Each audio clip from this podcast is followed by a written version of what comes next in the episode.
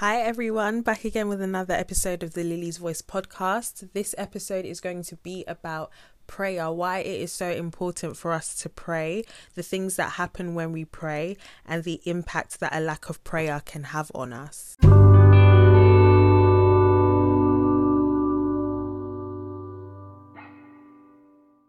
One of the reasons that prayer is important to us is that it helps us to build and maintain intimacy with God. Mark chapter 1, verse 35 says, Very early in the morning, while it was still dark, Jesus got up, left the house, and went off to a solitary place where he prayed. Prayer enables us to share our concerns and commit things that are close to our hearts to God.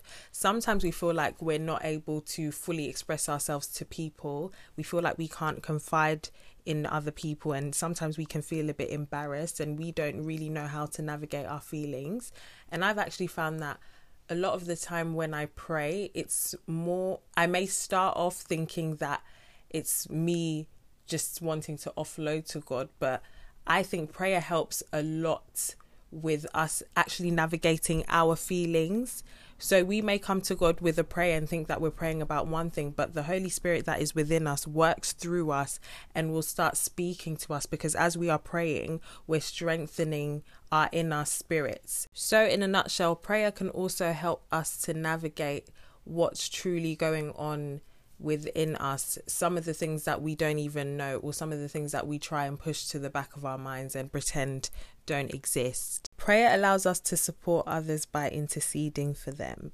Galatians chapter 6 verse 2 says, Bear one another's burdens and so fulfill the law of Christ. I think it's so easy for us to become so consumed in what we have going on and the stress that goes on in our everyday lives. That is valid, but I think it's easy for it to make us forget that we also need to deem other people's burdens as important and as pressing as our own. And the Holy Spirit helps us to be more selfless and help helps us to prioritize other people's burdens through prayer. The more we do it, the more frequently we do it, the more it becomes a part of our everyday lives and the more it becomes second nature. And when we do that, we begin to receive words from God for other people, words of encouragement, sometimes we take for granted when people's names might pop into our heads or you might remember something that someone may have said to you in passing those could be signs that god wants you to pray for that person you could be the vessel that God uses to speak to someone else concerning the situation that they may be going through. Some people go through so much and they just don't know how to confide in people. So it's really important for us to be less self consumed and more selfless and do what the Bible says and do what God expects for us, which is to bear other people's burdens and uplift other people and encourage other people to strengthen themselves in Him because you never truly know how much of an impact your prayer can make on someone else's life. Prayer also helps us to cope with the things that cause us anxiety and the things that we go through that cause us stress or unease. Philippians chapter 4 verse 6 to 7 says, "Do not be anxious about anything, but in everything by prayer and supplication with thanksgiving, let your requests be made known to God, and the peace of God which surpasses all understanding will guard your hearts and your minds in Christ Jesus."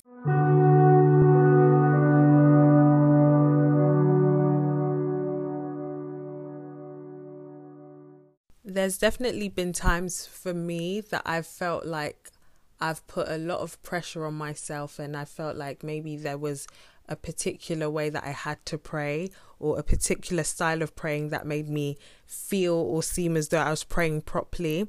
And I think that's definitely something that a lot of people have faced or even are facing.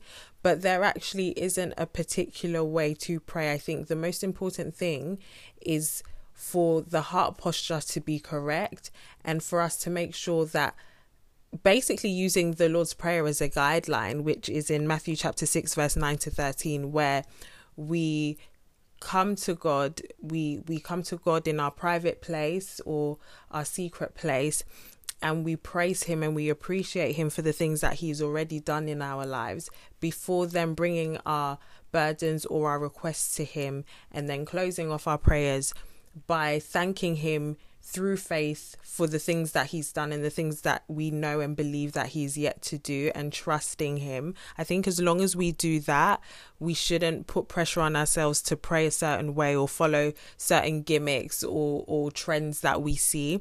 The most important thing is that we do it from our hearts and that is coming from a place of purity. And the only way that our prayers can come from a place of purity is if we truly assess ourselves and make sure that before we pray that we ask God for forgiveness for the things that we may have done knowingly and unknowingly.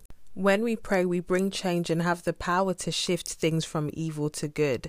James chapter 5 verse 16 says, "Therefore confess your sins to each other and pray for each other so that you may be healed. The prayer of a righteous person is powerful and effective. Prayer is one of the most effective tools that we can use to keep and sustain a strong relationship and strong communication with God.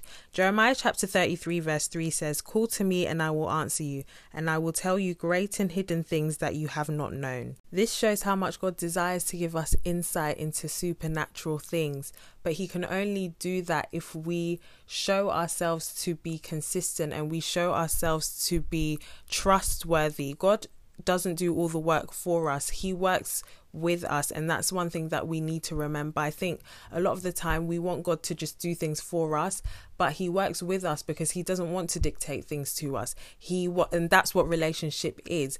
Relationship is when people work together. He wants to work with us to help us grow and to help us develop as people and as his followers. When we're not praying, we not only deprive ourselves of a closeness with God, but we can become lethargic, lazy, and have a lack of motivation to serve God in the capacity that we know we need to.